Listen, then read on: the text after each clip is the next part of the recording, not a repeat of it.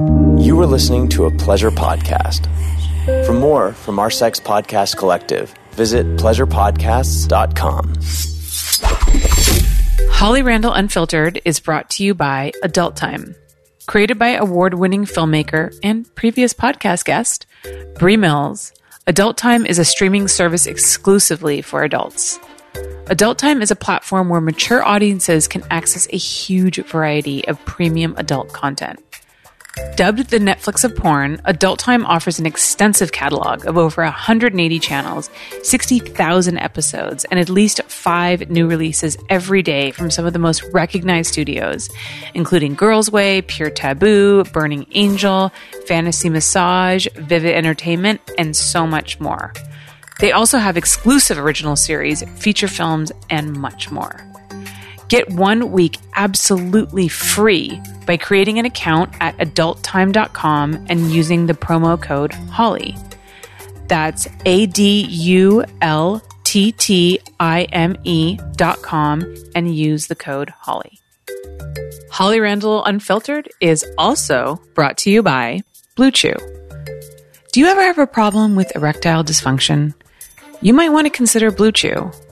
Blue Chew is a chewable with the same active ingredients as in Viagra and Cialis, and it works fast. The best part is, Blue Chew offers the ability to get your prescription discreetly online. My listeners are getting a special deal. Visit bluechew.com and get your first order for free when you use the promo code HOLLY. Just pay $5 in shipping. That's bluechew.com, B L U E C H E W, and use the promo code HOLLY. Today on the podcast, I have one of my favorite male performers, Damon Dice. Damon is not only an incredibly good looking guy, but he's also a very smart and hardworking one. He began as an entrepreneur and then kind of fell into porn, but he's actually come full circle and he is part of a startup that marries his porn career with his entrepreneur career. And you're just going to have to listen to the whole podcast to hear what I'm talking about.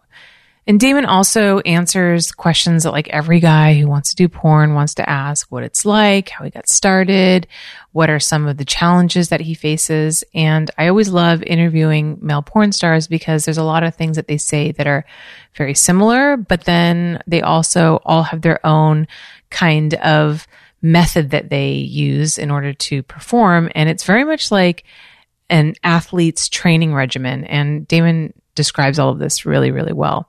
So, without further ado, let's introduce porn star and entrepreneur Damon Dice.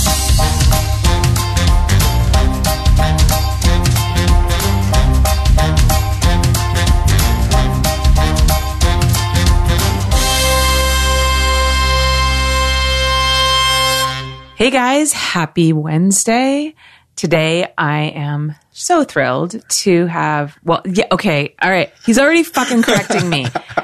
when this comes out, it will oh, be on a Wednesday. Today is Thursday.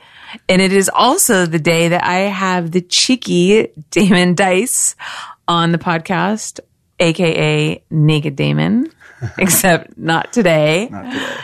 How are you, Damon? I'm doing amazing. How are you? I'm good. Um, so the reason that we call him Naked Damon is because m- my main assistant's name is Damon, and when I say Damon, it gets very confusing on set because both of them are like, well, actually, I was going to say both of them are like what, but more realistically, both of them ignore me. I'm just kidding. And there was a time we had a third da- Damon or Damien, so there's like three of us. Yeah. So I was like, I got so confused. So he became Naked Damon because he was usually naked Mostly. for the majority of the day. Um, but you also go by another name, which is your real name, My real name, correct? which is Spencer Barrick. That's me. So if people want to find you on social media, Damon Dice is not does not exist. They have to Just go. yeah. It's just Spencer Barrick, On, right? on social media, it's Spencer Barrick. If you want to find the triple triple X stuff, that is under Damon Dice. okay, so you do have a Damon Dice. Oh well, I mean, if you Google it or go If you to, Google it, but if you don't have a Damon Dice social I don't. handle. I don't have a social handle. now. So why? Because you're one of the few people that, first of all, like has your real name out there. correct. That's very rare. And then second of all, like literally goes by that name and then tags that to your adult stuff. so I kind of switched away from publishing or promoting my adult content um, because I, I do do a lot of work in mainstream realms and with business. So there was a point in time a couple years ago. Um, I was working with a company and we were working with youth groups. Um, so I kind of, you know, on- but on my own and kind of pushing my business partners are like, you should, you know, shut down the Damon Dice socials and just operate under your real name. Uh, so I made that, that switch two years ago, actually in October. So it's been two years that I've been Spencer on social. I, I did have the Damon Dice socials for a little bit and then kind of, you know, squash those. Um, and also, uh, you know, something that I was kind of struggling with was that duality that I was living, being a performer and being myself. So it's Right. like I had to, you know, I was controlling two people. I was running Damon Dice socials I was running Spencer Barrick socials. So I was mm-hmm. literally managing two people, and it was just mm-hmm. kind of getting overwhelming to a point where it was like I need to pick or choose. I'm either Damon or I'm Spencer. So, Yeah. you know, I made that decision kind of you know earlier to where it's like it's working out for me now. Um, Yeah. Some people do get confused with it, but uh, for my well being and kind of my brand, um, that's what I decided to move forward with. So. And so obviously you don't mind like your mainstream persona um, being associated with your adult persona. No, I'm getting uh, I'm getting more used to it. Um, so at first, uh, you know, I was kind of it was kind of like I was living the secret life. Like I was moonlighting as a porn star. I, Mm-hmm. Yeah. When people ask me like what the dynamics like of who I am and what I do, I tell them I'm like Batman. so Yeah. like I'm you know Bruce Wayne during the day doing all the business stuff, and then I you know I'm Batman at night. Right. Bat- Batman's the porn star side. So Right. you know that's the dynamic that I feel like I have. I'm Mm-hmm. a big fan of Batman, so it's like you know it's easy for people to relate to and kind of you know see what it's like. Um, and even with me on a, a personal level, um, you know, being in the adult industry, you get a lot of exposure and kind of people, you know, are digging into your life and knowing who you are. And, you know, I was really becoming Damon Dice. Like I was becoming that alter ego and I was kind of losing myself. Um, so it was, you know, my conscious decision and my choice to more or less save myself and not become that person, not become that alter ego. Um, you know, because when you become someone else, it's more or less an ego of you know who you want to be or who you want people to perceive you to be. Right. So you know, it was it was fun, and it's it is still kind of fun to have that you know that persona, but you know, to be me as a person, like that's not who I am. Yeah. So, you know, being Damon Dice and being an adult performer is just, you know, a small part of who I am. So Right. I didn't want something that's 10% of me to, you know, be who I am, you Mm-hmm. know, publicly. So, Yeah, it's um it I, I know what you mean and a lot of people really like, you know, do draw a hard line separating the two and they get very upset when like their real name is exposed um online, which can happen to anybody basically. It's really easy for people to find out your real name. yeah. And at the end of the day, like everyone does, like any adult performer, their real name is out there. Yeah. You just Google what is this person's real name, Yeah. you're going to find it. Yeah. So, I mean, it's not that protected. Yeah. Um, at the end of the day, like people are going to find out if they want to find out. So I was like, you know, I'm just going to be upfront with it and kind of like, all right, just get it out of the way. I think it's also harder for women too because women are more prone to like stalkers and people very aggressive attacks from you know sexually frustrated men with all kinds of bizarre hangups. So I can understand like you know women being particularly protective Definitely. over their identity. and and I've seen that. Um, you know, I have a little bit of an advantage with that being a male performer. Like I, like you said, I don't have the stalkers. I don't have people, you know, that are harassing me per se. Um, so I am more protected on that. And the things I, I feel terrible for the girls that, you know, that they do have to deal with that. And Yeah. a lot of my friends, you know, they live that life of, you know, fear and, you know, just kind of that, you know, people reaching out to them and, you know, just at a high level. Contacting their families. Yeah, yeah. Because it's these girls, you know, once you have millions of followers and you're world renowned, you Yeah. know, you're gonna have people from around the world Yeah. trying to contact you, trying Yeah. to find your family, trying to find your backstory. Yeah. Um, you know, at least with my position, who I am, um, and, and being a male in the industry, I can kind of fly. I can fly a little more under the radar. Yeah. And be like, you know, less out there. Yeah. Um, so it is, you know, kind of that's, you know, it shows the difference of, you know, how the adult industry is and, you know, between the male and female dynamics with people in the industry. So I, I see both sides of it.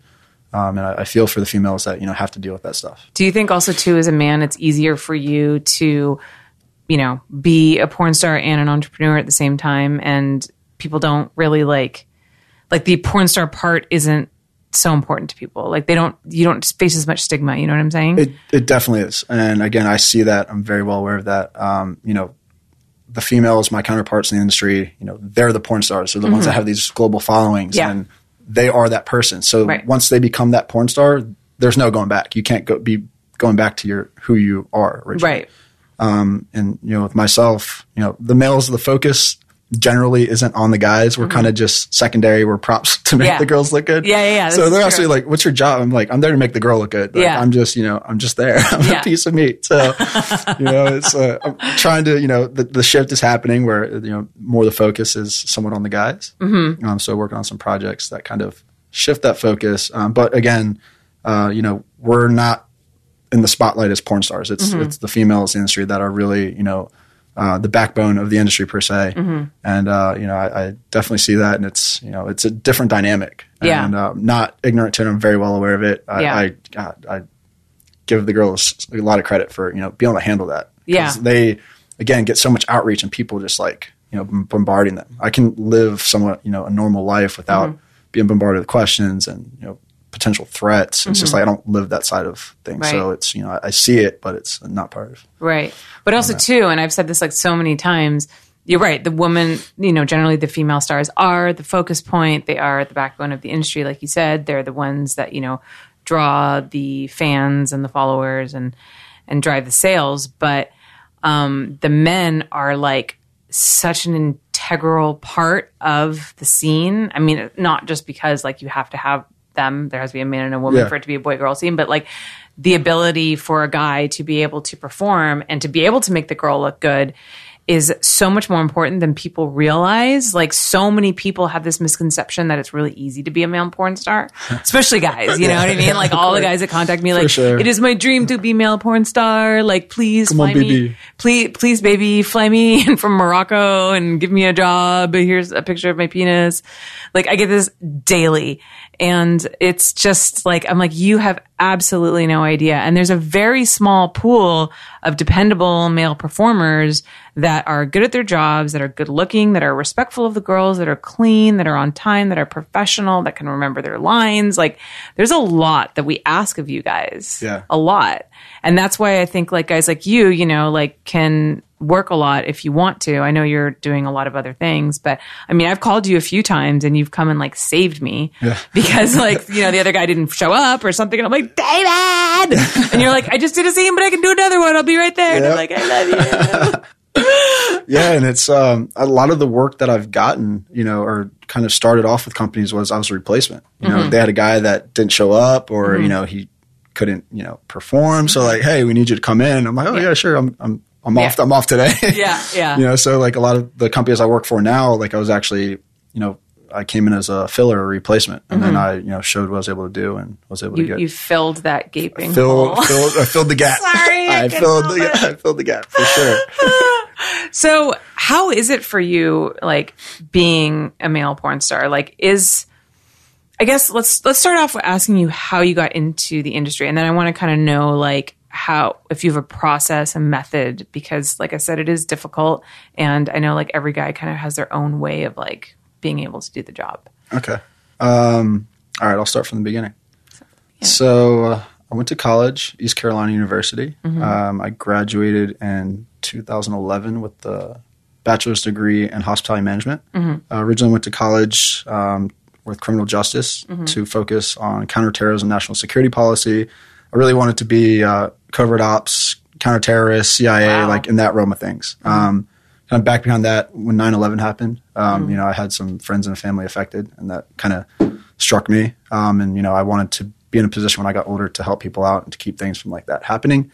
Um, so that was kind of my passion going in. Um, i switched over from uh, criminal justice to hospitality because it was a tough curriculum. Every semester we had to write 50 60 page policy papers on like how to stop al-qaeda or you know what how can fema you know help out with this this attack or this like natural disaster and just kind of like planning implementation you know just like the whole cycle of you know when bad things happen and how to mitigate risk and post risk uh, you know procedures and I was like, man, I'm in college. I, I was on, I was on the track team in college, so I was extremely busy uh, with you know with that. Uh, that's pretty much a full time job being a student athlete in college, and it just didn't leave me any free time, and I was just like not happy. So I switched over to hospitality program. I have a hospitality background. Uh, my parents uh, own an Italian restaurant, So my first jobs were, uh, you know, bussing tables and server, and um, you know, in the hospitality program, I took uh, food and beverage classes, learned how to cook, took wine classes, uh, learned the lodging aspect of the hospitality industry, worked in a couple hotels. So I really, you know, had always been a hospitable mindset. always, you know, in the, the service the service industry. So looking to please. looking to please. I'm, I'm a pleaser. um, so even when I was still in college, I took this entrepreneurship class and I started this, created this app called iBar. iBar is an app that streams live video from bars, clubs, restaurants, music festivals, charity events. Um, the concept of it is, um, you know, say you're sitting around on a Friday night with your friends wanting to go out. You don't know where you're going to go. You're pre-gaming. Where should we go tonight? Um, so you click on the city, has a drop down list of all the bars and clubs, and you can literally bar hop from your phone. So swipe and you know check out these different locations. That's genius because I've always thought like because you know if there's a restaurant you maybe want to go to, you're like I don't know how busy they are. You know, do you think there's a wait? Like Yeah. I would love to be able to see like is there a fucking wait? Because if it's like a line out the door, I don't want to go. Exactly. So that's kind of you know one of the solutions to this app was that. So people, um, you know, they either want to go to a place, you know, they want to see that it's lively and it's bumping, people are dancing. They want to see that dynamic, or there's people that want to have like a peaceful night at a, a restaurant or a, mm-hmm. you know a cafe, and they don't want it slammed. Mm-hmm. So it, it helps for both sides of that. You know, it helps for people that want to have a lively night, and it, want, it helps for people that want to have a calm, relaxing night. And uh, the cameras were set up so it's non-invasive, mm-hmm. so you couldn't like spy on people. You couldn't see people. The cameras were set up bird's eye view on the ceiling, so you can see the crowd, see the movement, see what's going on, but you couldn't key on individual people. Right. Um, so I was like, you know, the first question was like, oh, like what if my you know significant other wants to spy on me or like you know whatever, just that kind of stuff, and like be stalked. Um, so we kind of you know squashed that right away. So long Of story course, short. I didn't think about that, but that's Yeah. like so people were asking that, you know, Yeah, like college students, like, oh, like what, if, you know, yeah, yeah. my mom's watching. so started that that app. Um, won several entrepreneurship contests um, in the region. Uh, the university offered me grant money. I won a couple local entrepreneurship contests. Ended up uh, getting accepted to this tech incubator at Duke University, and really, you know, developed this company. Launched in several cities in the area. Um, raised uh, angel investment, uh, close to hundred thousand dollars to really build it and get it going. Um, and this was in 2010 when I was building it. So app development then was very new. Live streaming was very new. I was using IP cameras, like climbing up in the ceilings, Yeah. connecting them. They weren't wireless then, Uh-huh. so I was literally like, you know, climbing through like the rafters and ceilings. Like Yeah. it was crazy. Yeah. So, um, you know, I was slowly but surely running out of money with my startup. I'm like, shit, like, you know, I've, I've got these developers to pay. I've got my uh, s- streaming uh, platform to pay. I got to pay for the, my routers, my new cameras, marketing, and just everything that comes with running a business. Money goes fast. So I was like, shit, like, I, you know, I'm not ready to raise my next round of money because I haven't made enough revenue yet. So I'm like, how can I make money to fund my company? So I, I Googled like how to make money fast. Really? I Googled how to make money fast. and one of the things that kind of popped up to me was webcamming. Okay. So I was like, all right, webcamming. All right, well, all right, that's an option. So I was like, how can I do this? So I had an intern Uh-huh. and I was like, hey, would you be down to webcam with me to raise money for my startup so we can help, you know, keep the wheels on and keep this bus rolling? Yeah. So she's like, yeah, let's do it. so Were you sleeping with her before you asked her this? Yes. So, okay, yeah, so I wanna- wanna 'Cause cl- that would be really random. I, like I want to clarify. I want to clarify that me and this said girl were like already hooking Okay. up, and it's like I was still like a year out of college. She was in college. Like Yeah, it was kind of like Okay. it wasn't like I was her boss type thing. Yeah. Okay. Gotcha. So she was my intern, okay. Gotcha. and uh, we actually started webcamming together, and you know, making money for the company. Um, and even while I was doing that, I was working three other jobs. I was uh, a bouncer at a nightclub. Um, I was working front desk at a hotel, and on weekends I was a chef at that same hotel because they had a restaurant. And then actually it worked out because when I got off work at the hotel, I was able to book rooms at a very cheap price, and I was actually had that as my studio to webcam it. Wow. So she'd come meet me at the hotel, and we webcam there.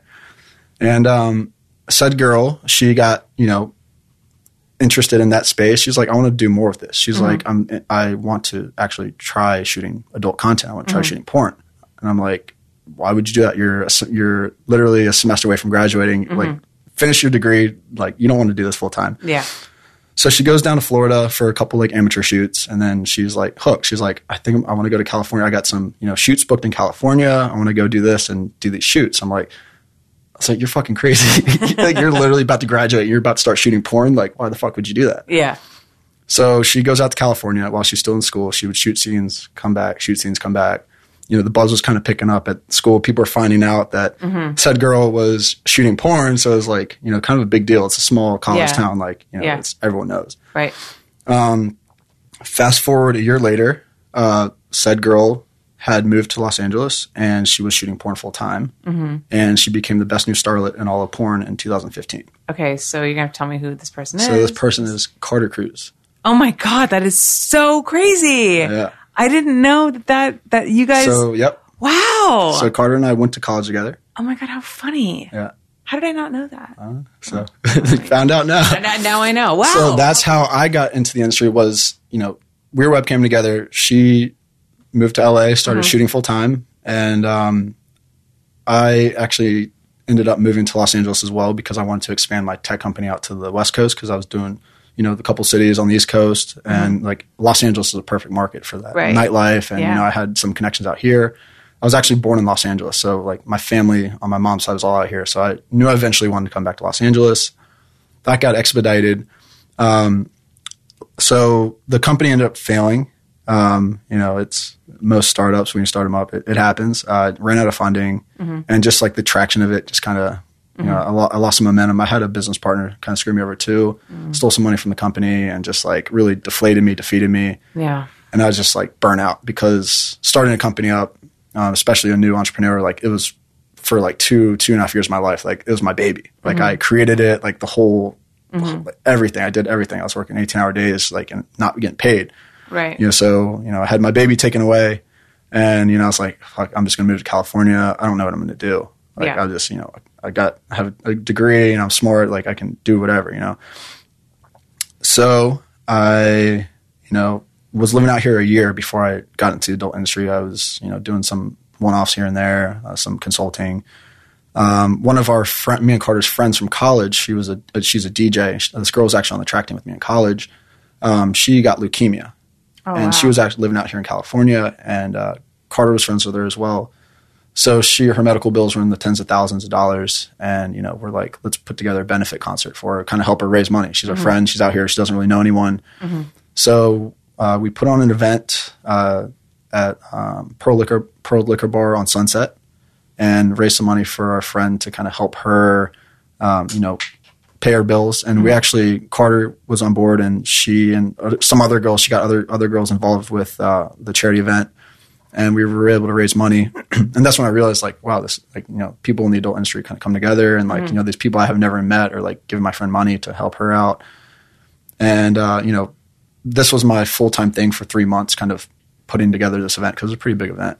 And I wasn't working, and I was just like literally gassed out. So the event happened. We raised the money for my friend, and I found myself broke. I'm like, I haven't made any money. like, you Yeah. know, like it all go to her. Like I'm, I'm living in LA. I'm broke.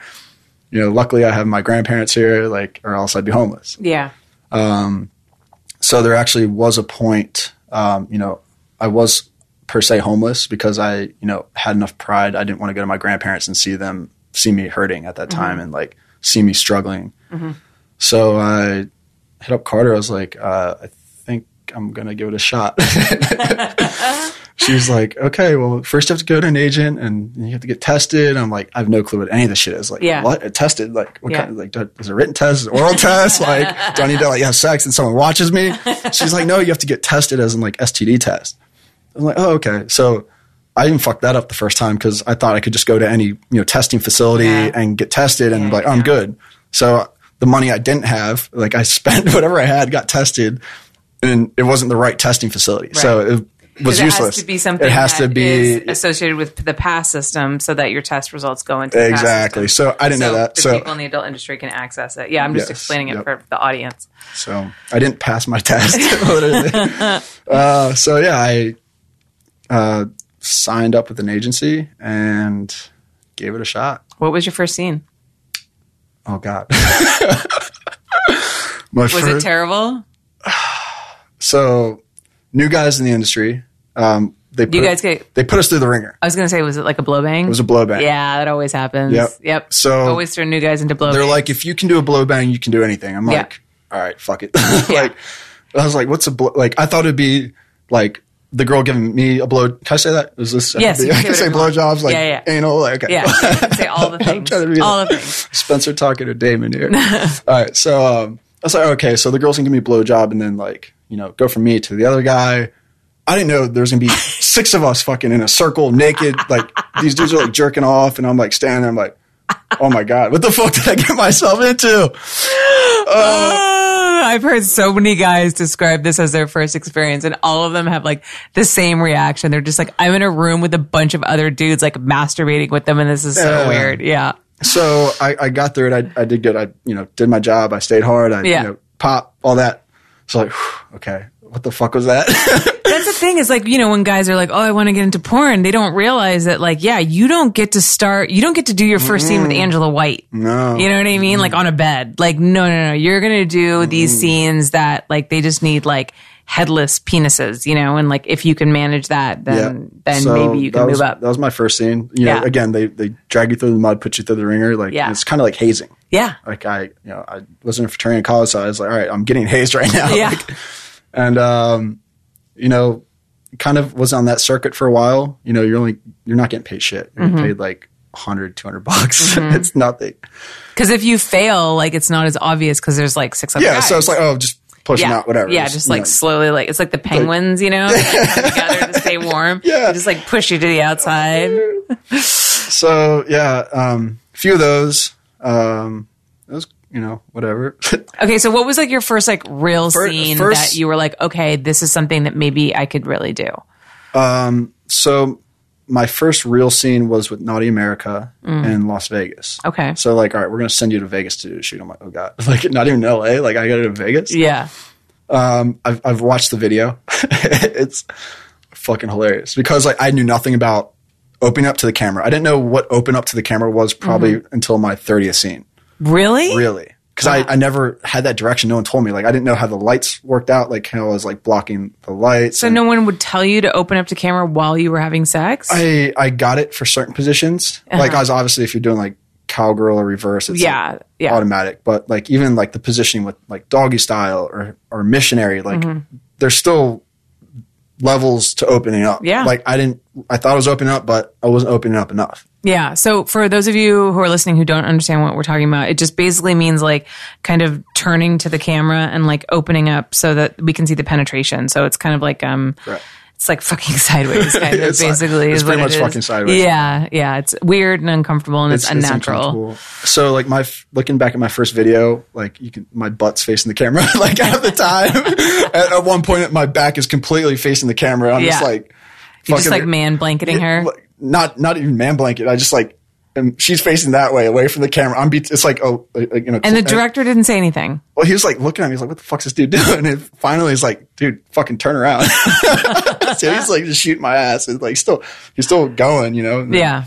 He was like, "All right, you got to turn around." So I kind of, you know, really took. I don't remember who the director was. It really t- explained it to me how it worked because some of these directors, like, you know, whatever, Yeah. it's like, They just come, they film, they don't care. yeah. So I never really got that guidance, and then you know, kind of figure it out. There's there's ticks, trip tips and tricks that you learn along the way Mm-hmm. uh, from other performers, um, you know, directors, girls. You know, it's I'm I'm still learning stuff. you Yeah. know, so it's it's there's always that growth. There's always ways to polish your craft. Right. What do you think, feel like is the most one of the most valuable tips that you got? Keep your dick hard and your mouth shut. True. That's the advice um, I give myself. Mm-hmm. Uh, I give to other male performers uh, that want to come in or people are interested. Like, what's your biggest, you know, advice? Um, you know, obviously you got to keep your dick hard Mm-hmm. and uh, don't get caught up in the gossip, the drama. You know, just anything to tick people off. So it's like, you know, they're happy if you come in there, do your job. yeah. Don't make yourself the center of attention. Exactly. Yeah. Yeah. So again, like I'm, you know, kind of my goal is to make the girl look good. I'm not the center of attention. Right. Uh, I'm an introvert naturally, so it's like Yeah. kind of just like Right. when it's, it's showtime, it's action. I'm ready to go. Yeah. Yeah. Until yeah. then, I'm like quiet. you know, Yeah. like where's Damon? Do you have um do you have like a method that you do like when if you know you're going to perform a scene, do you have a certain like things that you eat or drink or do you have a Yeah. So um, it's kind of backstory on that. I, I've been an athlete my entire life. Mm-hmm. So with being an athlete, I've you know learned with my body what works, uh, whether it's sleep, exercise, you know, what exercises, flexibility, diet, hydration, um, mental, uh, you know, stability and just kind of uh, functions. Um, so it's like I was able to take my background with athletics and kind of how I was able to train myself as a collegiate athlete all through college, and I was like heavily trained. You know, I was able to take a lot of those uh, ideologies and methods into the adult film. Because Mm-hmm. um, my entire life I always wanted to be a pro athlete, so I joke about it like I couldn't be a pro athlete, so this was like the next best. You're thing. a sexual athlete. I am a sexual athlete. Yeah, and for sure. it's, it's crazy. Like it's you know I have pro athletes telling me they're like, wow, like how do you do that? Like Yeah. they're, they're super stoked about what I do. I'm like, it's, it's crazy. So um, for me, um, what works for me is uh, being hydrated. Mm-hmm. That's always key uh, because there's we shoot in the desert Mm-hmm. in Los Angeles or Las Vegas, which is even hotter. So you know, I found myself shooting outside in 100 degree, 110 plus degree weather out in Vegas, and I wasn't hydrated. I wasn't properly nourished, and I, like you know, boners don't happen when it's Yeah. that hot and you're you don't have water in you. So Yeah. I've learned through struggles like what works and what doesn't. So obviously, getting good night's sleep, um, you know, staying hydrated. Um, one of the things I actually found that really helped me out was I started doing yoga. Um, because again, like you mentioned, a lot of these positions, a lot of these open positions are uncomfortable, and you know you're squatting down low on a couch and doing these weird positions. So like once you s- that you know fatigues you. So once you start losing your breath, once you start getting fatigued, you start losing your wood. So I was like, I, I need to be more flexible. So when I'm in these uncomfortable positions, I'm not stressing my body. You know, I'm not, you know, I'm just really more so focused on, you know, the task at hand and, you know, having a good performance. So flexibility was a, a key thing that I learned. Um, mental fortitude, mental strength. Uh, again, like doing this job, it's 90% mental, 10% physical. yeah. So you have to be, you know, solid in your head because sometimes, you know, the, your co-partner that that day might not be having the best day. Mm-hmm. So you got to kind of, you know, work with that, and you know, f- you can't have that affect you because, like, if you're a guy and you know, uh, the girl you're having sex with is having issues, whether she's having a bad day or you know she's just cranky or she's sad, you know, you got to kind of work with that, and you got to, you know, at the same time, you got to make them feel good because they're human, and like I want to make sure that person's okay. And at the same time, you got to kind of, you know, block some things out so they don't affect you. Mm-hmm. So the mental aspect of it, and just being able to train my mind to kind of block things out. Yeah. What do you do when like you have a girl that you're not attracted to? Hopefully, she has a good personality. so yeah, I, that's and that's my thing is, um, you know, certain there's some girls I'm more attracted than, than others. Just, mm-hmm. It's natural. It's how it is. So you know, say there's a girl that I've shot with in the past that's not my type or I'm mm-hmm. not physically attracted to. I'll, f- I, I can find something with every girl that I, I will like and something mm-hmm. that will turn me on. So say she's not the cutest in the face, but she's got a nice ass. Like I'm like, all right, I'll just focus on the butt. Or, you know, she's got a pretty voice, you know, focus on, on her moans and this and that, like certain cues, like something that will, you know, kind of give me that triggered response to like, you know, have that excitement. So I've, I've had to dig deep sometimes. I've had to dig really deep.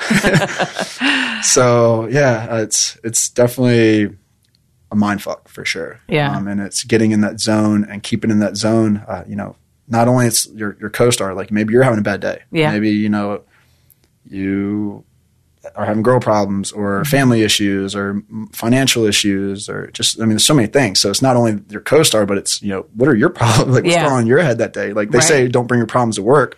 If you're on a porn set, you're bringing problems to work. It's, it's not good Yeah. because it affects you, it affects your, your partner, it affects the crew. And you can just, you can tell on camera when someone's not having a good day. Right. Right. So I mean, there's even been days like I'll show up to set and you know the girl is just complete c words. like she's Yeah. like like I'm always a nice guy. Like I'm Yeah. you know hi how you doing like. And there's been times like I'll walk on set. I'm like hey how are you? And they'll just be like look at me like I'm, Yeah. I've like, how dare you speak to me? Yeah, You're like- going to be I've- having sex with me in I've 10 minutes, but had- how I've- dare you speak I've literally had a girl just like look at me like fucking side like I had three eyes. I'm like. I went up to the director. I was like, "I'm not fucking. I'm not shooting with this girl. Like, it's not happening." wow. So I mean, like earlier in my career, I would do it, Mm-hmm. but now it's, I'm to the point where like I can be more selective. Yeah. Um, you know, Because it if- reflects badly on you Yeah, exactly. if like the scene doesn't go well. exactly, and and like I value my time, Mm-hmm. and if I'm not going to have fun or like it's I'm like not enjoying it, and you're just a sh- like shitty person, like I don't want to be around you. Like I'm not gonna sh- waste my energy on it. Right. Who are some of your favorite girls to work with? God, there's a lot. Uh, I don't know if I should answer this. I know it's funny because I asked uh, I asked Karma this earlier, and she was like, "I'm going to leave somebody out, and they're going to be so mad at me." um, I can do a range. Okay. Um, Spiegler girls across the board. Yeah. Amazing. Yeah, I, I haven't shot with a bad Spiegler girl, so Mm. I'll, I'll put that out there. Mark Spiegler is an agent, by the way, for those of you who don't know. Um, I guess I could drop one. She's like out of the industry, so like you know, it's kind of like um, Asa Akira. One Yeah. of my favorites. Absolutely amazing. She's great. She's great. And uh, it was cool because like earlier in my career, um, because being a male performer in the industry, like it's word of mouth. So it's like Mm-hmm. Yeah, if, if, totally. if you're a new guy, like no one's going to take a chance on you. These Uh-uh. girls aren't going to take a chance on you that are big name porn stars because either it's their production or it's their feature. Like Yeah. you can't fuck up. yeah, So, you know, I got enough girls that had vouched for me earlier in my career. And then, like, you know, my name had come across Asa's desk. And she's like, oh, Damon Dice, like, I've heard good things about you. I'm like, you're Asa Akira. What the fuck? like, I'm like, oh, God. So, you know, I shot a feature with her for her movie uh, for Wicked. Um, absolutely killed the scene um, and the, the movie, and just like we're vibing out well. So, she was shooting very selectively at that point a few years ago and was only shooting with Wicked. So, like, I was her guy that year. Mm-hmm. Oh, that's so like awesome. all her shoots that year, like she picked me. So I was like, fuck. I was like, this is awesome. yeah, so yeah, that was that was cool. Like and again in this industry, it's like so I've been in for five years now. Mm-hmm. Um, I would say I really started hitting my stride two and a half, Mm. three years in. And this was like even my first year in, like no field scenes, like I didn't piss anyone off. Like I was I was doing my my job right. And I almost quit after my first year because I was still I was only shooting like in the first six months, maybe like twice a month. Like I was Wow. I was not working wow, and I was on a with an agency with a roster of you know very strong guys like Xanders and Sess Mm-hmm. Yeah. and Michael Vegas. I, I love all these guys; They- they're great performers, but Yeah. they had been established. So it's like I'm on a, an, with an agency that has a roster of all the top guys in the business. So I'm like, you know, number twelve on the list. So it's Mm-hmm. like you know these guys are getting booked for scenes before me. You know, understandably enough. I remember when my agent at the time you know, she she had mentioned this, and like at that time I was only shooting like you know again twice a month. She's like, oh, like Xander's shooting, he's booked every day for the next three months. I'm like, I was like, how is this possible? Like, how Yeah. how does this happen? Yeah. So I, I didn't get it at that time, and now like you know where I'm at now, where I could be booked every day for three months out. So it's like, yeah. just seeing where I was then to where I'm at now, it's like now I get it, and it's like wow, like It takes a while for it, it does take time, and a like, guy to get like because yeah it's it's so true i'm the same way like i'm not going to shoot a new guy Yeah. i'm not going to shoot a new guy unless um, i hear great things about him from other directors that i trust or if a girl requests him Mm-hmm. Yeah. you know but otherwise like there's no way like i am only guys that i know because it's if a guy It's a, it's a, it's a, fails a the scene decision. it's costs you so much money and it's awkward yeah. you know and i know that it happens to everybody but it's just like it's just a chance that like you as a producer don't want to take Yeah, for sure. So yeah, even you know without failing, you know, it just took a time to really get to that level. yeah Um, so it is a lot of hard work. Um, Yeah. You know, it's it's not as the glitz and the glamour. Of people like, oh, you're a porn star. Most- Yeah. like it's it's awesome, but it's Yeah. like you know, there's a lot of hard work that goes behind it. A lot of you know mental strain. Like you have to be on top of your shit. right And you know, I learned that easy. Like when I first moved out here, like I was going out partying, doing like the whole Hollywood thing, Mm-hmm. and like, you know, like I see now, like I was going to set hungover. Like it was like Yeah, I wasn't fully performing, but I wasn't failing scenes, but I wasn't at my best. Yeah. Mm-hmm. That you know, I, now I see that I could be. yeah Um, so back on that, uh, kind of talking about what works for me, what what doesn't work. Mm-hmm. Um, drugs and alcohol aren't good for sex in general. So you know, I don't suggest doing drugs before or alcohol before sex, or Mm-hmm. like kind of going in hungover because you're not on top of your shit. Um, and even with me, uh, you know, with I've even found out within like complete sobriety because there there are stages where like I'll like just be like go on this health kick, six months, Mm-hmm. no drinking, no no nothing, like eating clean food. Like my body is like performing at optimal performance. right So you, you know, treating your body as a machine, uh, you know, it really kind of helps out having that mentality and that mindset.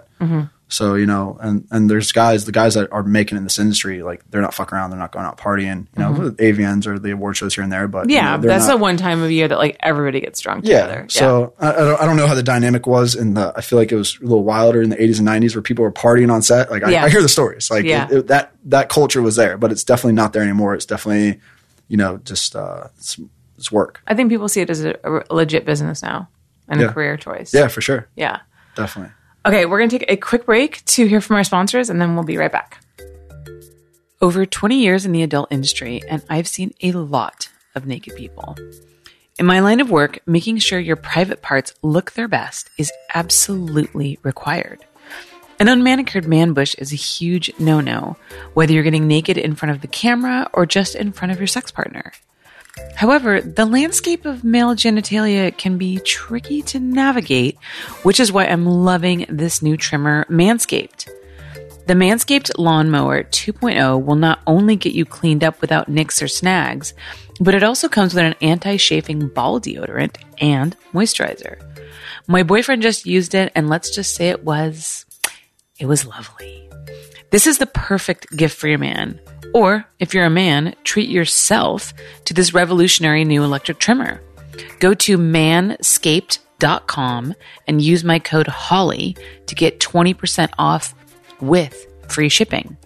That's manscaped.com, M A N S C A P E D.com, and use my code H O L L Y to get 20% off plus free shipping. You won't regret it. Holly Randall Unfiltered is also brought to you by Blue Chew. So, guys, let's talk about your penis. Specifically, your penis maybe not always working the way you would like it to. Listen, I work in the porn industry and I see erectile dysfunction all the time for a myriad of reasons.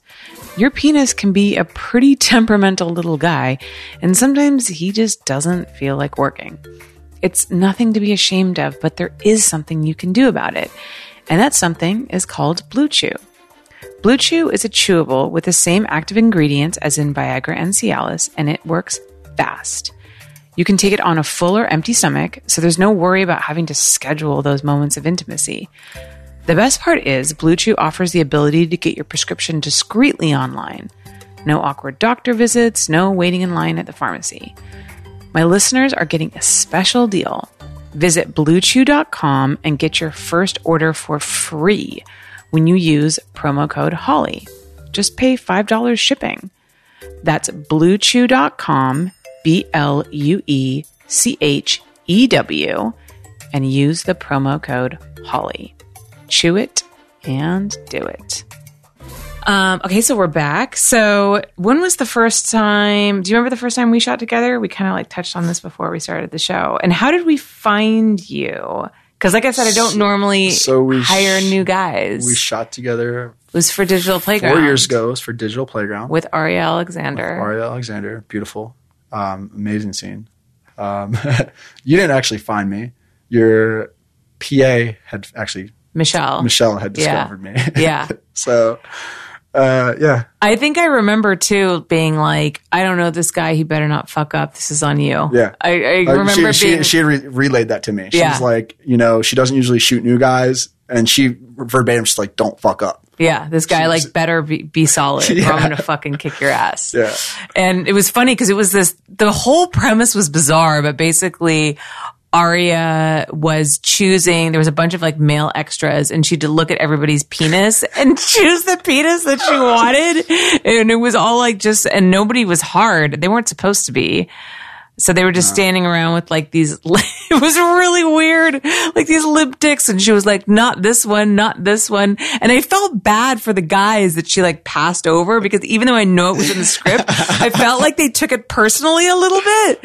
Um, and it's funny because now I use them all the time, but one of the guys was Nathan Bronson yeah, I remember. at the Yeah, time. that's when I first met Nathan too. Yeah, and now like he's he's great, you know, and and and I use like I said I use him a lot, but I, I do remember like that time, and I remember feeling bad for them, and it was we were in this like warehouse, this prop warehouse, So hot. it was so fucking hot, So hot. and I was like, oh, this is awful, and you absolutely killed it, and that's when I was like, okay, this guy can do it. Because not only like was he able to perform in these like really uncomfortable um, conditions, um, but you know like you didn't have any problems, so I was like, okay, Damon's on the list now. Yeah, that was I was nerve like it was nerve wracking at first because like uh, working with new directors because that's always that kind of uh, that Mm-hmm. Yeah. Mm-hmm. learning curve because you know you don't know their style like how they are you could have been a complete bitch and like Yeah. would have killed it for me Yeah. um, so I was like fuck like you know I was just high pressure situation for me and I, Mm-hmm. I remember being super nervous um, and then you know Michelle on top of that she's like don't fuck up I'm like oh, okay so I mean that's where you know having a good scene partner really kind of helps that out because Aria, she's a sweetheart, she's a beautiful girl, like just you know every like on my checklist, everything was checking off. So it's Yeah. like you know that makes it a lot better. So it made the scene go well. Um, yeah, the scene was absolutely amazing. Like I'd, I'd say to this day, it's probably one of my top five scenes. Really? Yeah. Yeah. it was fucking great too. It was uh, yeah, it was just we didn't stop. It was just hot. It was just It was hot. so hot. Yeah. Like literally. Like it was really hot. I've watched it. I've watched that guys scene. like, I've, re- I've, sweat. I've replayed that scene. I like, yeah, it was great. Um, and you recently, or you, you're signing a contract with Bellesa, right? Yes. That's very exciting. So tell me how that came about. And tell us a little bit about Bellesa. They actually used to sponsor my podcast back in the beginning of my show. So um, maybe tell people what Bellesa is about for those who don't know. Yes. So Bellesa is a website and a platform. Uh, it's more or less porn created for women by women. Um, you know, they really explore women's sexuality um, as opposed to if you go to a Pornhub, um, you know, it's mostly targeted towards men. So with Bellesa, not only do they have kind of women centered content, um, they have their collective, which is a series of blog writers and posts that kind of talk about different topic sex, whether it's sexual health or dating or, you know, talking about lady parts, just, you know, Yeah. things that women like talking about, learning about because, you know, a lot of those things are uncomfortable to talk about and it gives them a, a, an arena or a forum to really discuss these different topics about women's sexuality. Um, so they have that. Uh, they have um, their boutique where they sell sex toys and sex related products. So I, I like what they have because they've kind of created a fully encompassing platform for women. And um, up until now, there hasn't really been that kind of platform. You know, there's been like one offs or studios that shoot, you know, uh, girl girl porn or lesbian porn, but they haven't really captured uh, that. I feel like that that feminist movement or like you know a platform strictly for women. And uh, Jackie St. James is doing the directing, right? Yes, Jackie is. So tell me how the scenes that you're shooting for Bellesa is different. Like, is it the storylines? Is it the way that the scenes are shot? Like, what's the what's the difference between that and say shooting for Brazzers? So with Bellesa, um, the scripts are actually wit- written by women, so they kind of just have that angle with it. Um, and when I show when I shoot a scene for Bellesa, verbatim, they tell me Jackie tells me she's like, "Have sex like you're having sex at home. Pretend we're not even here." So that's amazing because you still have to open up though, right? barely, yeah. Okay. So they're not even really focused. So on they're not really focused on they're not penetration focused on so much. penetration. Yeah, Okay. they you know they're not really focused on that. So it's more so the connection. That's Mm-hmm. the biggest part. Is you know they want to see a genuine connection be- between the performers. So Mm-hmm. even with the booking, the performers, they're not going to put two random people together. They're going to make sure that they already have that you know that synergy together, that they work well together, or they potentially will work well together. Mm-hmm. So they're Bellesa doesn't do random pairings I like that. they'll really make sure and ask both parties, you know, do you want to work with this person? You know, what do you think about them? So they'll really kind of uh, scout that, feel that out before the scene. Um, so you know, there's a more of a guarantee for chemistry. Um, they don't, uh, you know, so it's less aggressive. So there's no like choking, you know, maybe like light choking, uh, no slapping, no spitting, no name calling. Just kind of, you know, it's getting away from that derogatory uh, kind of model um, because a lot of the porn that we see and consume uh, on the mainstream outlets, it's you know incestual or it's you know uh, your neighbor or just things that aren't more aren't realistic. Right. Like the teacher having sex with the student, like it's just Yeah. kind of taboo th- subjects and themes that just aren't real. that are male fantasies. They're male fantasies. more than women's. Yeah. Yeah, and, and a lot of them, you know, it's it's aggressive towards women. You know, Mm-hmm. the you know some some no, don't get me wrong. Some women like to get choked and Yeah. slapped. Like, you know, that's that's their thing. that's their that's their thing. Like, I'm I'm cool with it. Like, if the girls, if my you know the girl I'm working with is cool with that, like, Yeah. I'm cool with it. Like me, naturally, like I'm more of lovey dovey, like making out, like Mm-hmm. more sensual. But you know, we can turn things up if we want to. Um, so with Bellesa, it's you know, no, not nothing aggressive, no fake orgasms. They're like they make you know, they're like, don't fake an orgasm. So I've actually Jackie gives me shit. But I'm gonna I'm gonna call her out because there are scenes I shoot with girls and the girls are legitimately having an orgasm. They're getting loud. Yeah. Jackie's like, she's like, stop, like, real, like. Like, stop, like they're like she's like trying to quiet him. Like Jackie, she's having a real fucking orgasm. Yeah. Like, stop, like, stop saying she's not. Like, Yeah. this is really happening right now. I guess. Well, But it's like, it, like it's- everyone has a different orgasm. Yeah, and some girls are just more loud. Some girls are really loud. Yeah. and I can see how that w- can feel inauthentic. I think because we hear that loud orgasm all the time in like, Yeah. you know, regular fake orgasm porn. And so like we associate that automatically with a fake orgasm, but that's not necessarily true. Yeah. So that's, I guess, the only time we butt heads on set Yeah. is like if the girl's actually enjoying it and she's Yeah. like, what? Stop enjoying it so much. I'm like, come on. um, also,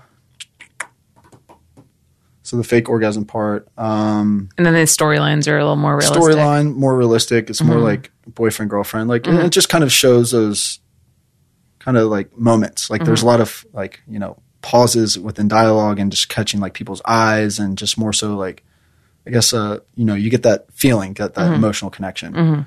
Um, the orgasm or like you know the cum shots. It's not there's no facials, No? no facials. Where do they go? Uh, Where else could the cum possibly the go cum if it doesn't go on our face, So Damon? Come on. Generally, if people are having sex and they're not using a condom, I suggest to use out there use condoms. If you're not tested every 14 days, we'll get into that in a second. this is a very specific kind of condom here that yes, you can use. so, um, you know, generally people pull it out and come on the stomach or Okay. Mm-hmm. right there, you know, on the butt. Um, but there's no like, you know, face shot. Like, Okay. Like Yeah, that kind yeah. Because, I mean, I've probably done that once in my real life. Like come on a girl's face.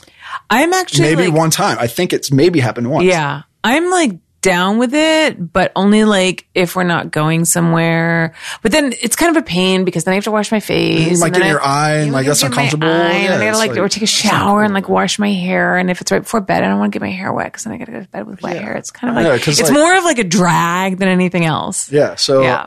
I mean, I'll maybe I'll one day I'll find the girl. It's like, oh, come on my face, but Yeah. like it's just not practical. Right. Um, so you know they try to get get a you know kind of create content that's more practical, realistic. Mm-hmm. Um, and even on, on the real side of things, um, you know, again, everyone's bodies, you know, what they want to do is their preference. Uh, Mm-hmm. but Bellesa tends to shoot more of uh, women that have natural looks, Mm-hmm. um, haven't augmented themselves uh, with their faces or you know fake boobs here and there. But like it's you know they want to show that natural look. They don't want to show the Barbie look, which is honestly Mm-hmm. They want to represent like represent more of the like everyday everyday woman. woman, everyday woman, girl next Yeah. door, like not this porn star look, Right. Um, and you know, a lot of the the tube sites and you know the bigger companies have really perpetuated that, Mm-hmm. and you know, and it, it it's not good for society. Mm-hmm. You know, people seeing like girls with all these, you know, younger girls, more impressionable. You know, they Mm-hmm. again we talked about earlier, like younger people that consume porn, like they're seeing this. So Mm-hmm. like, oh, like maybe for guys that like me, I need to,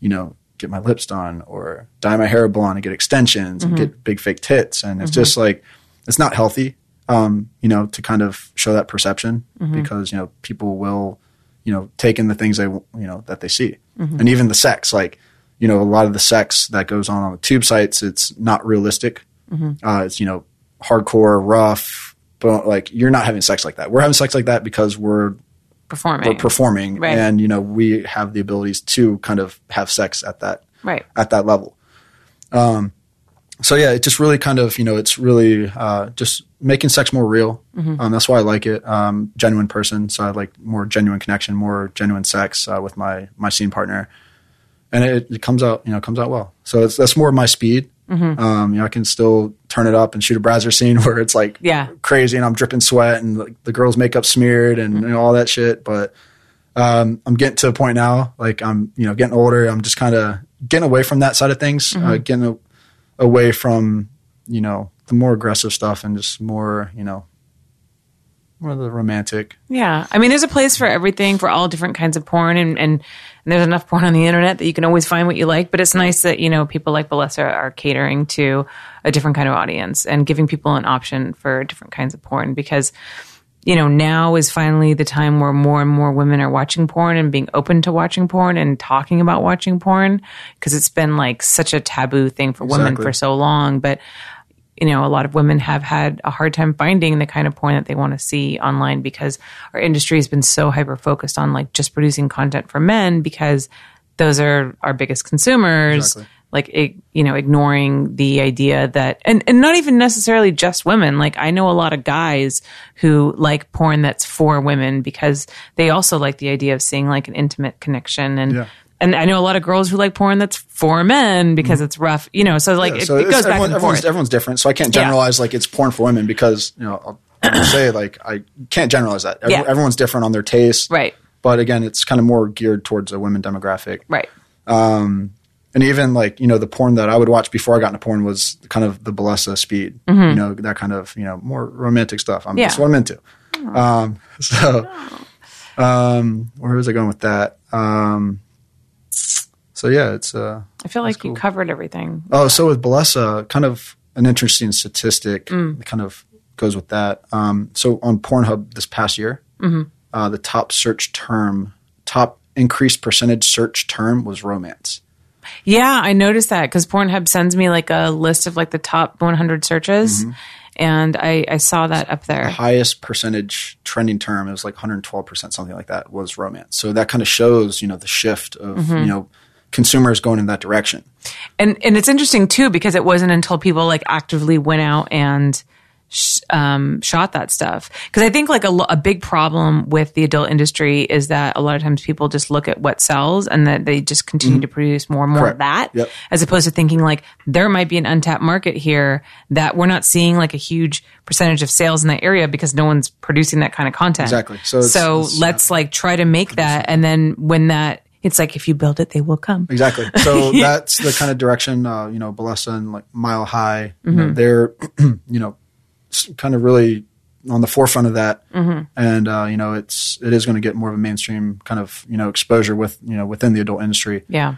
Um, and even with Bellesa, if you go to if you go to Google and you type in porn for women, Bellesa Yeah. is the first thing that pops up. Yeah. So you know it's they're kind of you know with SEO and searching, you know at least they pop up first with that. Um, I believe they're at over uh, seven million unique visitors a day, That's awesome. um, and eighty percent of those users are females. Mm-hmm. So that's you know for a porn site, you know it's usually the opposite. yeah. It's usually 80-20 men to women. Right. So you know, real, them really kind of establishing that, and you know, why this conversation even started, or why you know, entertaining me as a contract performer, is because I was a top search performer on their site. So I was like, okay, that's Go cool. naked gay yeah, I like, someone's finally like like watching, I'm the star. like low key, like ego stroke. But I was like, all right, like. the people are like paying attention. It's cool because, like, again, like, Yeah. so used to being second fiddle to the Right. girls. right. Um, so it's you know it, it is good to have a little recognition. Yeah. Um, so it's you know it's it's cool. It's That's opened up some doors. So So, um, tell us a little bit about uh, your condom company yes, that you started. Okay, so I told you guys earlier I have an entrepreneurial background. Um, over the past few years that I've even been in the adult industry, I've still been involved with entrepreneurial endeavors with tech companies I've been involved with on the East Coast. Um, actually started a Snapchat company a couple years ago where we make custom Snapchat filters. Um, so I made filters for a lot of the girls in the adult industry, help them with marketing. Um, so over the past few years, I've been involved with businesses uh, inside and outside of the adult industry. Um, so a year, uh, year and a half ago, uh, one of my buddies from college um, had come to me and he was like, "I want to start a condom company." I laughed at him. I was like, "Condom? like what the fuck?" and I was like, "I don't use them." um, I was like, "Why the fuck are you gonna start a condom company?" Like that makes zero sense. I understand why you come to me because I'm in the adult industry. Maybe I can help push it through my Right. channels. Um, so he's like, "I want to start a condom company." I was like, "Why?"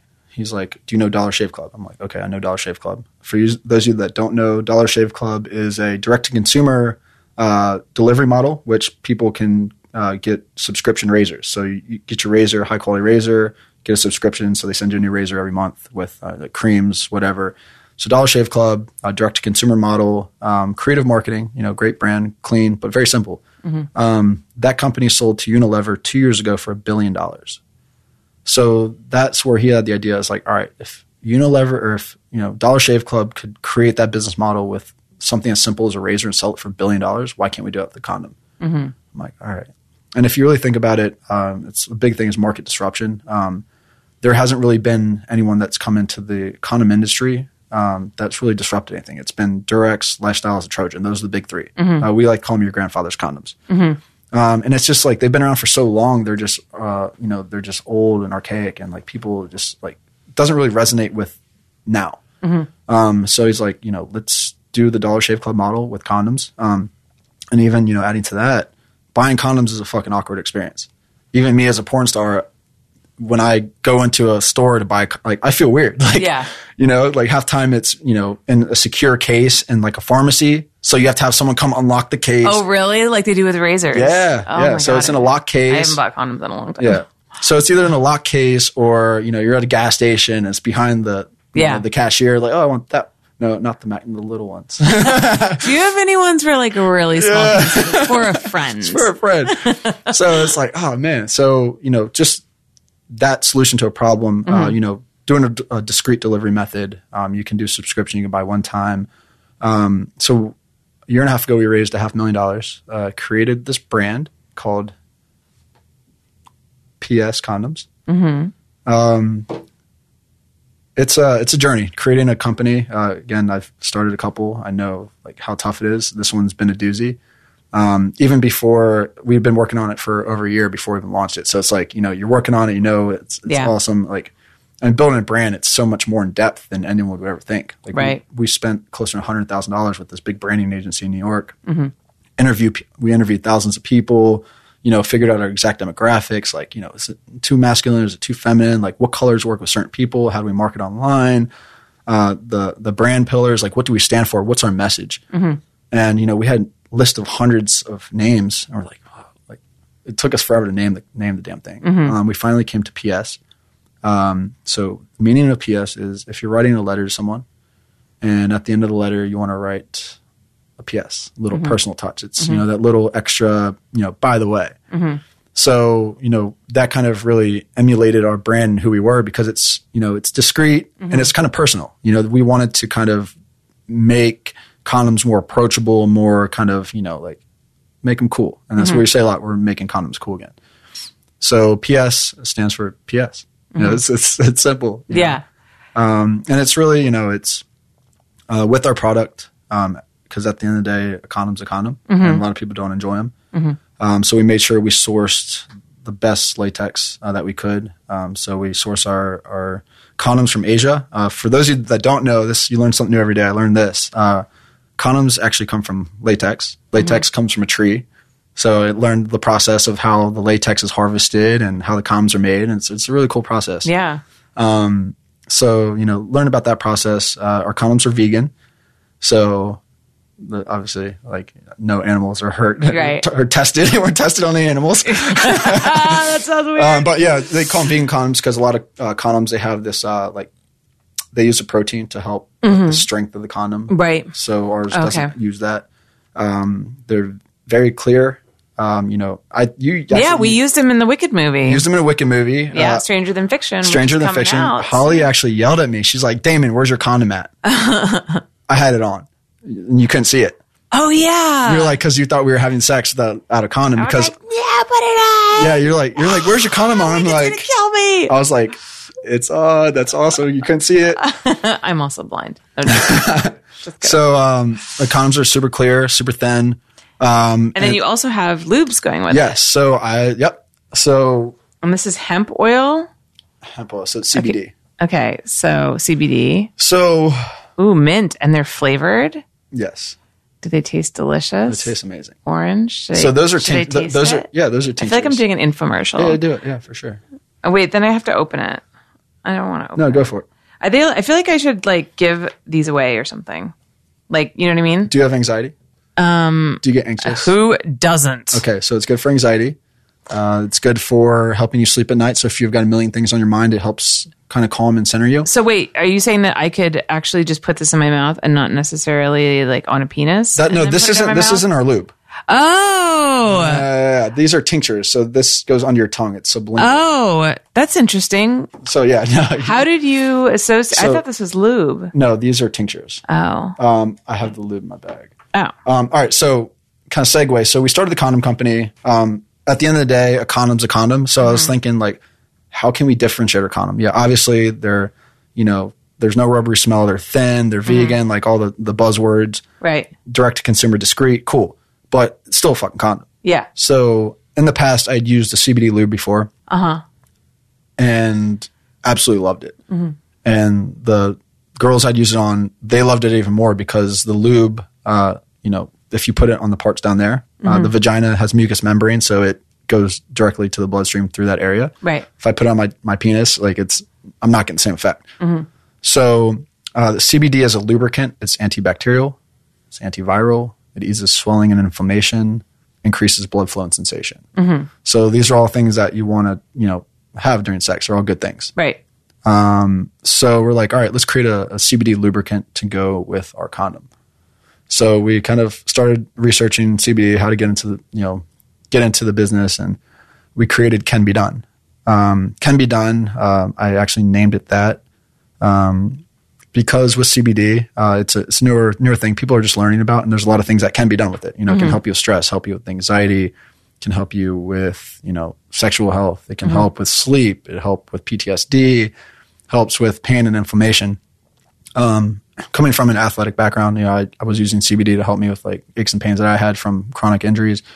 Um, two of my co-founders are actually U.S. Marine Corps veterans, and uh, one of them, you know, he claims it saved his life because he was in uh, Iraq and you know dealt with some things out there, and coming back and adjusting to civilian life was tough. Yeah. Um, you know, depression, PTSD, like you know, the whole gambit of things. Um, so he credits CBD to helping save his life. Um, you know, because it kind of helped center him. It kind of, you know, got him off the opiates. And a lot of these uh, Marines and veterans, you know, they're coming back all fucked up, and Yeah. they're putting them on pills and just all these psyche medicines, and Yeah. you know, because marijuana is in certain states or areas or for certain veterans groups illegal. Mm-hmm. So, you know, CBD was something that he was able to use to really help him out. And you know, that's why I love what we do. Um, you know, even though we started a condom company, we branched off and created the CBD company. Um, you know, we work with veterans groups, uh, you know, help them out, deal with their issues, PTSD. And, you know, there's obviously an opioid ec- epidemic. Um, so this is really taking a bite into that. Um, now with CBD being legal in all 50 states, you know, it's really helping people out. So, Yeah. you know, that's, that's why I do what I do, why I'm really pushing this because the people that we do help out, you know, and all walks of life, you know, adult performers, it's, you know, help them with anxiety for pre-shoot. It's helped them for pain management after shoots. We've got pro athletes using it for after football games. Um, my grandma uses it. Um, she's actually our top salesperson right now. It's crazy. It's awesome. Grandma, she takes, she's, she's actually, uh, putting together a Tupperware party right now. It's going to be sponsored by Can Be Done. So Oh, it's like, so it's super funny. cool. I get to work with my family, my friends, like all my friends from back home, like, oh, how can I sell it? And, Yeah. you know, every day I'm getting a different story on, you know, how it's helping people and how it's changed their quality of life. Mm-hmm. And, uh, you know, that's what I get the real, you know, pleasure. And, you know, that's why uh, we're driven to do this, myself and my business partners. Right. So yeah, it's, uh, you know, um, and with, with the condoms, um, incorporating a CBD lubricant, you know, it's something that hasn't been done yet. Um, and, you know, my position within the adult industry, uh, you know, I have a whole army of people that want to support this product because it's relevant to their industry. Right. So, you know, we are the pro athletes of sex. So I kind of look at us as, you know, the people that can endorse a product and endorse That's sexual true. health. Yeah. So a lot of the things, initiatives we're doing now is uh, we're doing a lot of uh, educational because that's what we want to do is because CBD is new to the space. Um, you know, it's in its infancy, Yeah. uh, you know, relatively. So really just educating people, um, you know, and especially with my involvement with the adult industry, I can kind of angle that talk into sexual health um, because there are a lot of ways that CBD can help with people's sexual health um, and you know just activity. Um, you know the the lubricant is itself more or less medical grade lubricant, so it being antibacterial, antiviral, you know it helps balance your pH, it helps kill germs, bacteria down there. Um, women actually use it. Um, they have CBD suppositories. So if you have cramps from periods and abdominal pain, you put a CBD tampon up there. It gets rid of the pain for a lot of people. Wow. So you know, just down there, and especially like girls in this industry, you know, they're having sex, A lot. a lot of sex. Yeah. You know, They get swollen. they get swollen, They get sore. Yep. So Yeah. swelling, inflammation, pain. So they'll take the tinctures. You know, helps recover, like literally cuts the recovery time in half. And a lot of times, these girls are actually able to you know work because they're taking the CBD. Yeah. And then on top of that, you can put a topical on on the actual area, and Right, it helps from out. so, so yeah, so you get like a double whammy. Um, so it's actually you know increased productivity within you know the workforce and the adult industry. So Mm-hmm. a lot of these performers, male and female, are really getting behind the CBD because it's you know helping their quality of life uh, just in general, and also with their sexual health and performance.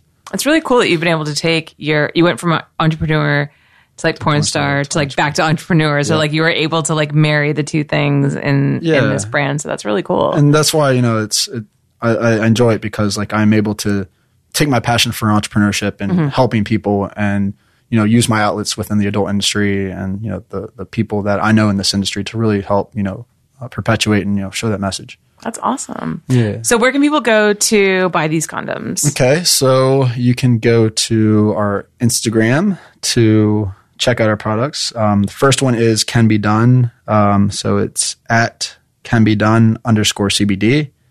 And our condom on Instagram is p.s.goodtimes. And uh, website for Can Be Done is www.canbedone.com. And the website for PS Condoms is psgoodtimes.com. Cool. And so these the tinctures don't come with like the the delivery of the condoms is a separate thing. So right now with the condoms, we just have the regular latex condoms. Right. Uh, we actually I'll pull up, pull it out. Pull it out, Damon. Pull it out. Pull it out, naked Damon. You've had clothes on for way too long. I'm feeling very uncomfortable over here. This is super weird. I've got a couple of loose condoms. If you want to check it out, we can do an un- unboxing right here. Open it. Okay.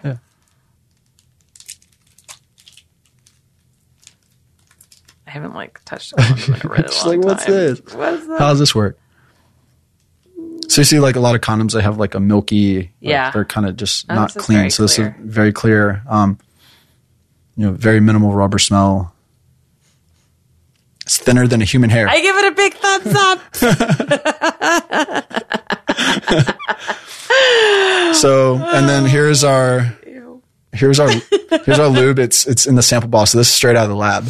okay. So this is um, so it's a CBD lube. Mm-hmm. Um, its base is coconut oil. Um, this one actually can't be used with the condoms. So Okay. don't use this. We're gonna have a water base and a coconut base. Okay. Um, oil based coconut you can't use the condoms because it degrades the rubber. So just yes, this is true. letting you guys know, don't use oil based lubes with condoms. And I actually learned that from latex clothing because I used to shoot a lot of fetish. So Mm-hmm. I sh- used to shoot a lot of girls in latex. And if you put baby oil on a girl and then put latex on them, it will fucking destroy Oh, wow. the latex. Yeah. So you have to be super careful with latex and what it touches. So I actually, I learned that literally So- from the fetish wardrobe. So this is the pride and joy. Like this is why we even started the CBD company was to create the lube. Um, so this is a CBD lubricant. I can't tell you the ingredients in it just because it's okay. proprietary. But Okay. take a smell, put it in your fingers, get a good feel of it. Oh my God, that smells really yummy. so it smells good. Does Um, smell good. Smells smells like good. jasmine. ja- there's some jasmine in there, It smells yummy. and it's it's uh, you know not only can be used as lubricant, you can rub it rub it on down there. Thank you. You're all lubey right we now. just got some tissues brought to us Yeah. because I was like, I have lube, condom all over. Now my nose is itchy. Sorry, it had nothing to do with the CBD, by the way. So yeah, it's just uh, you know just introducing something new to the market, and you know from what we've already seen, there there aren't a lot of medical study. There are some medical studies, um, but anecdotal evidence and use cases. You know the bunch of porn stars I've been getting out to, and they've been using it. Uh, I've, I sent a, a bottle out to. Actually, I sent a bottle of lube to all the male talents, all the top male talents, and a box of condoms. Oh, that's cool. So I got them like as the guinea pigs, and Yeah. they're like, "How can I order the lube?" Like they they love it oh, awesome. because the, the girls that they've been using it on, you know, they feel less pain during sex. Mm-hmm. Um, they, you know, it gives them kind of a euphoric feeling. Yeah, that's great. So it, it's, uh, you know, it kind of just adds a little twist to it. Um, and, a lot, and right now, what I'm seeing is there's a lot of uh, trend in the industry. Um, people are really starting to talk about. people are really starting to talk about you know cannabis and, and sex together. Yeah. Um, because uh, they're both kind of I, I call them fringe industries. That's exactly what I was just gonna say. Yeah. So like weed and cannabis is kind of like but they're also like two things that like people really Exact- consume a lot of, but they've never been in the mainstream. Exactly. So like it makes sense that they would like be coming together. so yeah, Yeah. We, we took two fringe industries that you know had like obviously a foothold in the adult industry and Mm-hmm. got involved with cannabis and kind of put them together. yeah. Um, so like a lot of people, I just got interviewed with Playboy uh, last week, and Mm-hmm. they did a big piece on cannabis and sex, and I've probably done like five interviews just about weed and sex. Yeah. So it's like something that people are starting to really learn about and want to know more about, and it's uh, you know, taking two industries that are like, oh, like should we talk about this, or you know, Yeah. it's becoming more like accepted, and people are more open to talk about it. So. You know, I, I see myself as a evangelist to kind of, you know, get that conversation started, get people talking about safe sex, um, you know, get people talking about cannabis use and CBD use because it has so many health benefits and, Mm-hmm. you know, doping people up with opioids and pills is just fucking terrible. Yeah. So it's like, you know, it's saving people's lives and helping people out. So, you know, that's, that's what we're doing it for. Awesome. I love it. Well, thank you so much for coming on, Damon. It was so good to see you. Thanks for having me. It's great seeing you too. Um, can you tell everybody your Instagram and um, Twitter handles since they are not Damon? yes. And if you do want to go see, see Damon Dyce's material, go to bellesa.co. Um, I've shot a few scenes with It's just you just throwing fucking condoms at me, Mister. That's not going to get you anywhere. I've shot a few scenes for Miss Holly for Yes. what um, Wicked, a lot of Wicked. Naughty America. Because I don't shoot. Twistys, Naughty America. I don't know if I've ever shot you. So Twistys is now. Well, they did do Boy Girl Yeah, before. we did the Twistys treat. Okay, okay, yeah, yeah. They've they've gone back to strictly lesbian now. Oh. So I, you will not be on Twistys Street, Twistys anytime soon. I'm sorry. No, it's okay. But yeah, um, Naughty America and Wicked, those are the only other two companies that I shoot Boy Girl for. So so if we do a, a wicked shoot, yeah, use those. yeah, definitely. I'm uh, actually got to write my next movie for them. So Let me know. I will. Awesome. Okay, so you guys, if you want to find me, um, find Spencer at Spencer Michael Barrick at oh well yeah Spencer Michael Barrick, mm-hmm. and uh, for Twitter it's Spencer M Barrick.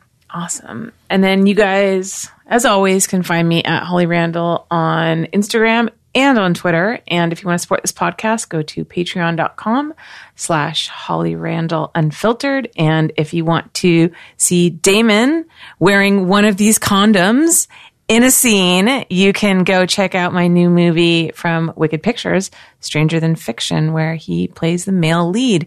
And actually, we do this great, like, little product placement shot of him actually putting the condom on. So you could actually see, like, the condom, and that's the condom in the scene. I appreciate so, that. You. yeah. I, I think we're like breaking boundaries because that Yeah. that hasn't really happened mm-hmm. in our industry. We usually try to hide the condom. yeah, the people are condom trying to hide it. It's like Yeah. I've shot scenes in the past where it's like trying Yeah. not to the show like it getting put on, and it's like Yeah. oh like secret like Well, one of the questions that we ask when we shoot condom scenes, and this is new to me because shooting condom scenes is new to me because shooting for Wicked is new to me, where um, we'll be like, do we magic the condom on or do we show putting it on? And so magicking the condom on is like literally what like, do they say? Ta-da! like the condom's on the dick. what's their preference? It, nobody, it's, it's honestly, it's whatever I want and I don't know what I want. So I'm like, So I, I'm- don't know. Yeah, so I, I think you know, just on the sake of education and like Yeah. people watching porn and being more real, Mm-hmm. like yeah, you're gonna open up a condom, fumble around a little bit, like you know, it's not. Yeah. You know, and just be able to show that stuff, showing that you know it's it's real. You know, you Yeah. act, you do have to put on the condom if you're going to use it, and like Yeah. you know, why? It depends on it. Yeah, it depends on what you're going for. I suppose you could. It would actually be really funny though at some point if I did some like long slow motion shot of like the guy putting the condom on and put like music on and like backlit it. And it was like, dude, it's like that would actually be kind of hilarious. so put maybe, like yeah, maybe do in that the for the next one. All right, guys, thank you so much for listening or watching if you're watching this on YouTube, and um, we'll see you next week. Thank you guys so much for listening to the show. If you like my podcast, please make sure to give me a five star rating and review on iTunes. It helps me a lot. If you're not listening to me on the iTunes platform, then you can support me in so many other ways.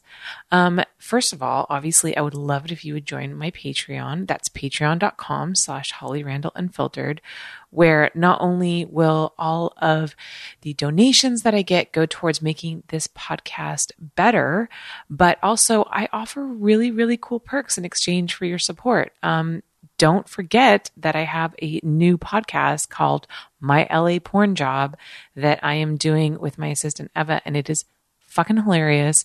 And it is available only on my Patreon for only $5 a month. So that's pretty, pretty cheap. And I promise we will make you laugh and we'll give you even more insight into this fascinating business that I work in.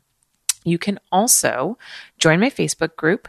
Go to facebook.com slash groups slash Holly Randall Unfiltered to get access to other exclusive news about the podcast as well as just join our community. Don't forget too that I videotape all of my podcast interviews and you can access all of those at my YouTube channel. That's youtube.com slash C slash Holly Randall Unfiltered. You can also email us Holly Randall Unfiltered at gmail.com. Or if you want to leave a voicemail to maybe ask a question for one of my upcoming guests, or just leave a comment, or tell us a crazy story, or anything that you want to say, you can call us at 424 216 6967. So please send us an email, leave us a Facebook message, leave us a Patreon message, um, leave us a voicemail, and we will maybe get back to you on the show, um, especially the new podcast that I'm doing with Eva, my LA porn job. will definitely be uh, responding to some of your messages. And overall, we just want to hear back from you guys, want to know how we're doing, what you love about the show, what you hate about the show, who you want to listen to. All of that feedback is super valuable to help me make this show the best that it can be. One last piece of news. I plan on going to the 2020 AVN convention in Las Vegas, and I'm going to bring you this podcast live from the show floor. So that's another reason why I need your financial support because that's going to be a very expensive trip for me.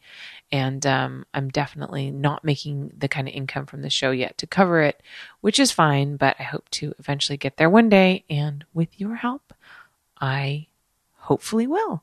So thank you all so much for listening. Thank you guys for supporting.